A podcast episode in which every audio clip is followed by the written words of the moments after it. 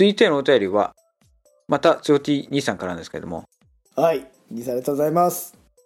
イズスカイベントの後の配信をお聞きしての感想ということで、えーメールいただきましたので、お便り読みたいと思います。おっすナンバー29の GOT です。イズスカ大激論聞きました。当日イベントに行けなかったので、配信ありがたいです。これ、ラジオで読む前提で書いていませんので、あしからず。へいくつばかりの長文になっていますが、一つ一つに表裏、メリット、デメリットがあり、特効薬的な話はないのでご了承ください。試し通行止めには反対。一番最初に反対と書いて気分を害してしまうかもしれませんが、ルイさんの言ってた一度通行止めにする案には反対です。配信の最後の方に言っていましたが、お役所仕事されている方の意見が正しいと思います。一度起きてしまった流れは元に戻すにはそう簡単ではありません。お灸を据える意味で試すとか取り返しのつかないことになります。これは一般にもっといつすかの危機感を感じていただくためにワンシーズン限定とか半年限定とか1年限定でいっそまあその半年後1年後にもう一回あの開通させますよっていうのを決めた上で二輪を通行止めするシーズンを作ってみてはどうかっていうアイデアに対してのご意見ですね。じゃあ続きを、はい。政治的な話をするのはなんですが、一度民主党にやらせてみれば、という過去の日本と同じような大惨事になると思います。自分も仕事が、役所仕事のやり方は多少わかるつもりです。ちょっと危機感を感じます。元に戻すには通行止めにした時の10倍のエネルギーが必要になってくるはず。ついて、料金を上げるのは賛成。逆に目から鱗だったのがこの案。そうすればバイクの通行料金比較的減るイコール自己件数減少にはつながるかもしれません。バイクの通行量ですね通行台数ねこれこれラットさんが本当にあの初めてこの相談をした際にポッと持ってたアイディアなんですけど私もちょっと目目から鱗っていうかああそういう考えもあるかってちょっと驚いた意見ではありましたけどそれの話ですね僕なんかも伊豆スカ行っても年に1、2回なので、それくらいの料金値上げは通行止めになるくらいならそちらの方がいいです。ただ問題なのは、バイクの暴走している実態が40代から50代、これも統計に取っているわけでもなく、全くの印象なので、実態とはかけ離れているかもしれませんが、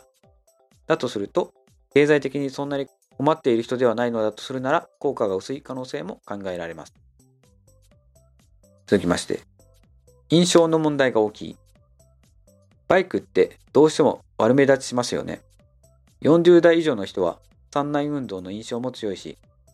高速道路でも車体が小さいから渋滞はすり抜けるわ、追い抜きでも車線関係なく強引に抜いていくバイクが多い。自分がバイクに乗っている時もそう思うし、車に乗っている時は特にそう思う。自分がバイク乗りでも。バイクが何も悪いことしてないのに目立ってしまう。そんな感じ。言いたいことは伝わるでしょうかまあ、上の話は別にしても、車だとすり抜けできないから、煽り運転になると思うのですが、バイクだと抜こうと思えば抜けてしまう。そういう印象が強いですね。これも印象の問題なのですが、高速道路でそういう風な抜き方をするバイクが昔より多い気がします。なんでだろう？それが当たり前だ。抜かないと格好悪い。抜けるのに抜かないのは時間の無駄だ。という風潮がはびこっているのでしょうか。配信で言っていた実際の数字の掲示もマストだし、根拠のあることがないと説得力がないので絶対必要なのですが、一般人が持っている印象、問題もとても物事を左右することかと思います。かっこ、よしあしは別にして。最近の不倫騒動や皇室の小室さん問題等を見ても、実際の事実と真実を調べようにも、調べようともせず、マスコミの遠行報道だけ真に受けて、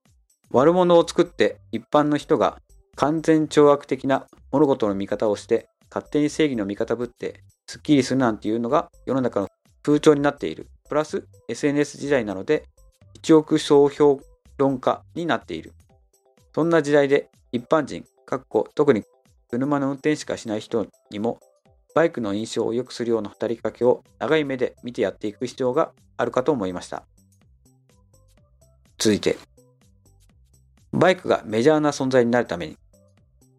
日本人の長いものに巻かれろとちょっと情けない精神風土からすると、単純にバイクをメジャーな存在にすればいいのではないかという当たり前の話をしています。これさっきの雰囲気に流れやすい流されやすいっていうののこう逆手に取るアイディアですねそうですね、はい。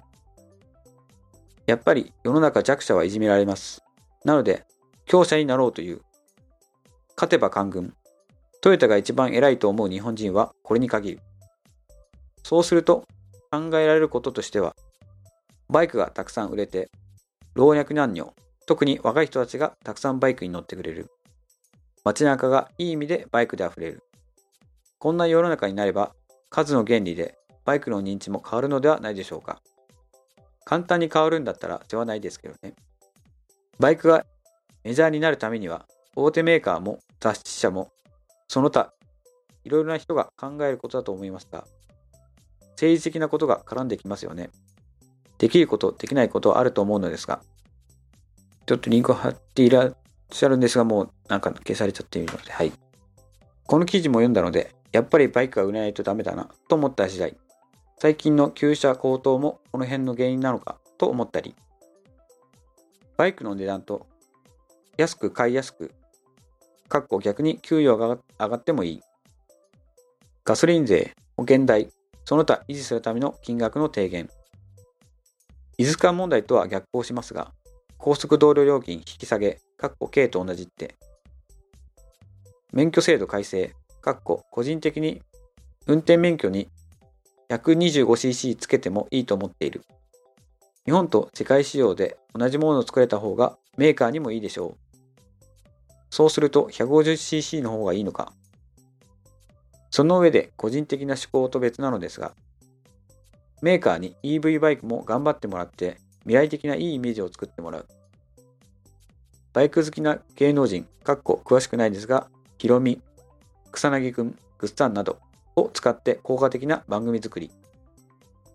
それに合わせて、キムタクの TW やビクスクブームの時みたいなブーム作り、ドラマとかで、しっかりしたメーカーがコラボしてニーズを拾っていく、タイアップしていく。爆音はあったけど、それぞれの時代にあったメジャーの漫画の存在。僕たちの時代のバリ伝とか、あいつとララバイみたいな漫画。四輪だとイニシャル D くらいの認知度があるといいんだけど。 Think globally、act locally、大風呂敷を広げて、実際の行動を足元から、具体的な技術化問題の解決策を考えました。日本用メーカーにも働きかけを。さっきも言いましたが、メーカーも商売なので、二輪が走れる場所がなくなると、商売が上がったりになってしまうので、メーカーに指導してもらえるといいのですが、ラットさんの言ってたいろんなメディアに意見を求めるのはやったらいいと思う。業界に影響力を持っているライターさん、有名な方に協力を得る。例えば、柏さん、風間さん、ペレカフェの三好さん、レーサーの原田さんなどなど、ウェブ署名でもそういった方たちが流れを作ってもらえるようなフォーマットがあればいいですよね。バイク系ポッドキャストの裾野を広げる。これ、あまり自覚ないと思うんですが、ポッドキャスト聞いているだけでも、こういう裾野が広がっているし、今までソロ2しかしてなかった人が集まって、同じ問題意識を持つってことだけでも、すごくいいことだと思う。すごいことだと思う。技術家だけじゃなくて、バイク趣味を個人だけじゃなく、横の広がりにも貢献していると思います。地道でも大事なこと。雑誌で取り上げるのは売れないので難しいかもしれないけど、特集組んでもらいたい。政治家の力を使う、かっこどうやって。Yahoo トップニュースに取り上げられるといい。具体的にどうすればいいかわかりませんが、この火が広がっているのは、そのうち社会問題的に挙げられるかも。アイドルの活用と言ってましたが、週刊バイクニュースの平島夏美さんとか、ぜひ活用を。ウェブオートバイ女子部とかありますからね。その辺とのタイアップができれば。ポッドキャストで新相談のある伊豆か暴走野郎の命名コーナーを。4、50代が多いなら、ローライダーならぬ、老害ライダーとか、うまいこと言うなこれな月刊高橋剛という雑誌で SS 不要論が以前展開されてました。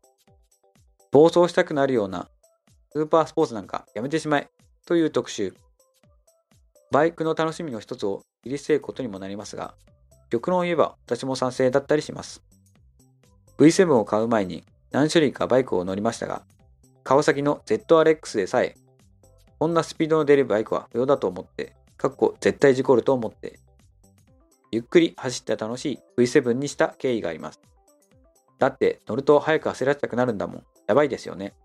メーカーにはゆっくり走って楽しいバイクを作ってもらうか、日産 GTR のように GPS で位置情報とリンクしてサーキットに行かないとリミッターカットができないようなシステムにしてほしい。そんな電子デバイスなら明日からも装着できるのではないか。EV バイク時代になったらその辺しっかりと反映させてバイク作りしてもらいたい。味付けだってコンピュータ制御できそうだし、Facebook で伊豆スカイライン二輪通行止めになるのをやめる会、かっこ名前は過小です。とか作って、啓蒙活動する。ポッドキャストもいいですが、SNS で見るだけの方が、この問題を知るきっかけになる分母は大きいかもしれない。伊豆スカ行った人は気軽に写真アップして、コンスタントにアップすることで、一応的にメールすることができる。とまあ一気に書いています。気持ち悪いストーカーレベルの文章量になってしまいましたが、せっかくなので送ります。じゃあ実際お前は何ができるのだと言われると言葉には詰まるものがありますが、それぞれのメディアに質問を送るぐらいの作業はできますので、振っていただければ、メディアにも政治家にもつてはありませんが、では今後もバイク人生が明るいものになりますように。推進、ルイさん、群馬の焼きまんじゅう大好きです。道の駅、下仁田とかでよく食べます。毎日食べたいです。奥様によろしくお伝えくださいませ。追伸に、キスオブですの音源やっと入手してヘビロテしています。はいえっ、と、ちょっとまた追伸がありますので、それも続けて読んでもよろしいでしょうか？はいまたその追伸で、技術化問題について、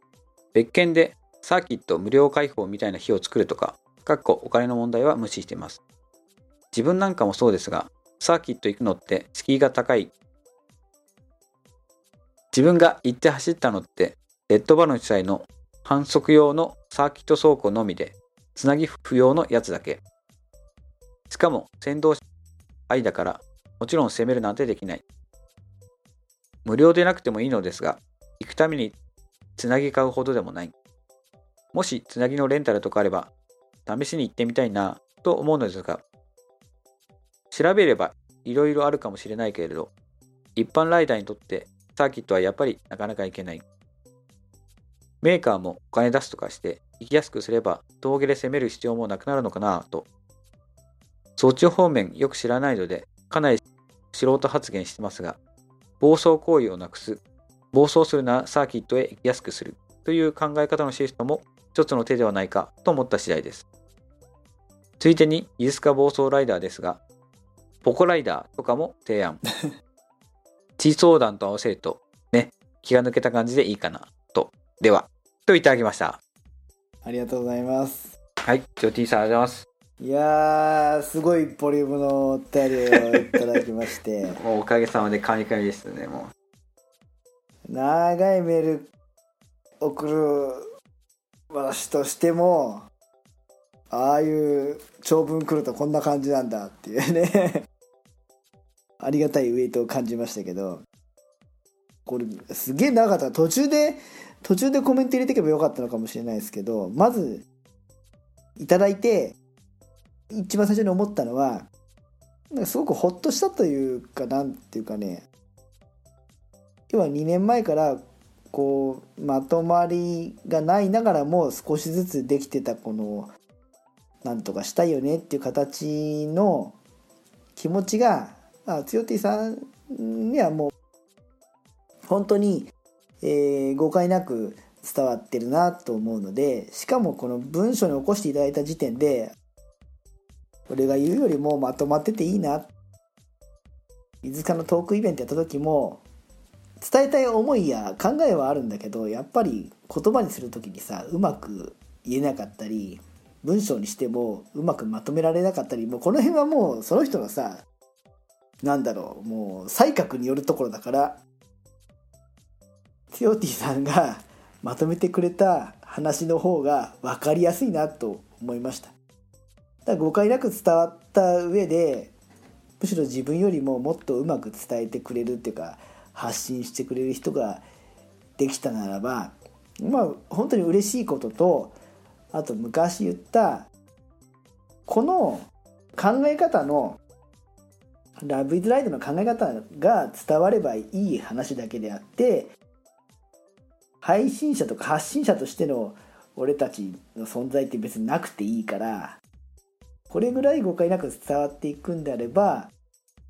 ラブイズライドって遊びの仕組みは残していきたいけど別にあの例えば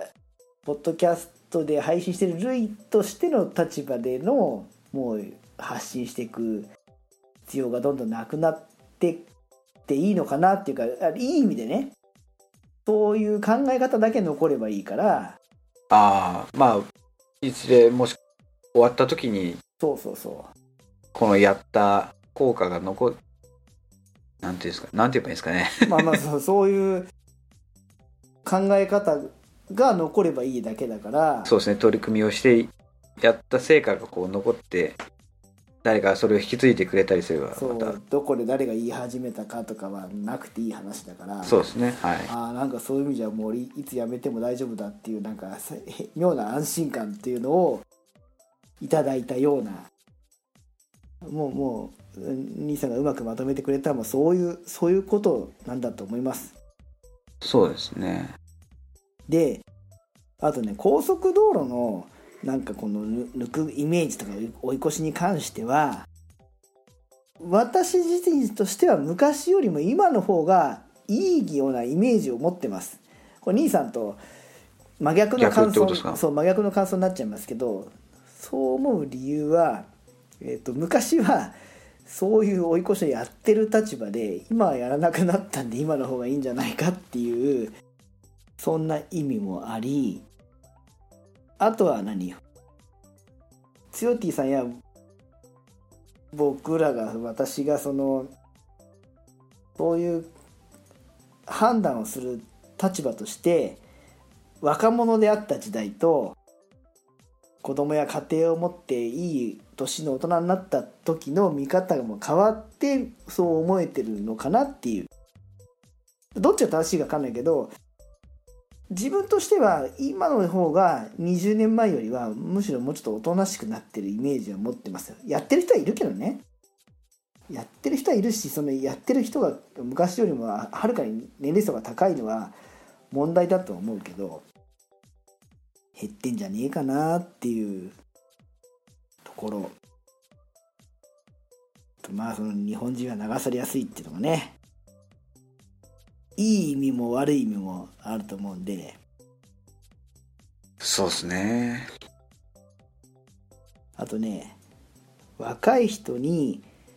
もっと売れるようにすればマナー良くなるんじゃないかって今の若い人の方がオートバイに関してのマナーは確かにいい気がします。でも若い人の人イコール OK でもないと思うの。だって80年代はさ若い人がバイクドハマりしてね散々乗ってたけどさ80年代のオートバイにまつわるマナーがいいかって言えば絶対良くなかったんで。良くなかったから三内運動みたいなのがあったわけじゃないですね。めちゃくちゃだった部分もあると思うの。まあ反論がある人もあるかもしれないけど年齢でもなくて時代なんだと思うんですよね。今の若い人は総じてマナーいい気がする。単純に年齢じゃなくて時代の育った時代の違いなのかなっていう気はしますよ。今やっぱりその時代としてその趣味思考がやっぱりこうインターネットに向いてる中でやっぱそれでもバイク乗りたいっていう人が一定数その若い人たちがいるっていうのは。やっぱりそのいろんなそのバイクに乗るまあ理由があって乗ってるとは思うんですけど。あると思うよ。あの80年代は猫も杓子もバイクで。要は雑誌で若者の流行りとかねバイク乗ればモテるじゃないけど変なほ ほんとそういう時代があったんですって。俺が乗り始めた頃は終わってたよ。本当にその時代の人にしてみるとそうじゃないよって言うのかもしれないけどメディア雑誌がもう取り上げても全日本のライダーとかも超モテモテだったしバイク乗ってるだけでモテたしみたいなマジかよって夢のような時代がどうやらあったらしい。そんな時代に生まれたかったですね、うん、熱い時代あったと思う。多分あれであのバジムさんとか知ってるんだよ。ズリーナの人。ああだからあの壮行会とかやるけどサーキットとか興味あるって言ってそれでナンパしちゃうぐらいのさそれが通用する時代なんだからさ。で今の人は他にいっぱい趣味があったりさあとオートバイ乗る環境って昔よりもハードル高いと思うんだよ。今の若い人が乗るには他の誘惑だったり必要な制約だったりがね免許制度云々もさでもそれでも乗るっていう人は本当に好きでさそのハードルを超えて乗ってるからだから今の若いライダーはめちゃくちゃな人が少ない。あんまりひどいことやってないんじゃないかなっていう。ね猫も杓子も乗ってた。うぞうむぞうが全員乗ってたってわけじゃなくて本当にバイク好きだっていう人が乗ってるからっていう年齢の差はあるのかなと思う思うけどあとねその四輪にね125まで免許をついてきたらっていうのは俺は個人的に賛成なんですけど二輪業界がその方向でっていうふうに意識意見調査したらろくな教習もしないで120まで乗れちゃうのはどうかっていうのがそういう反対意見も結構多くて五分五分になっちゃったんで流れたと。はい。二輪業界はみんなが賛成してくれてその流れで国交省に話を持っていこうとしたらしいんだけど見事に二分しちゃったんであのお流れになったっぽいですよと。逆に30キロしか出せない 50cc をつけるのは僕はどうかと思いますけどね。交通の流れに乗れないバイクを乗らせてどうすんだっていうのは僕の意見です。だから僕も125は賛成ですね。俺も俺も賛成ですいや最後そこはうまく乗れるかどうかってさ交通法規は別として 乗れるそれって車だって一緒そうそう乗なんですかれるかどうかのねセンサーは本人によあれによるとこだから。まあ車はあの4速歩行だから、まあ、転ばないっていうだけで。バイクは別に排気量変わデザートガンナーみたいな感じでね。えちょっとわかんないですけど。いやいやクラブガンナーみたいな。え、まあ、いいいいっす。一部分かる人い一部の若い若い人にかかってください今回はここまで。次回に続くイエーイ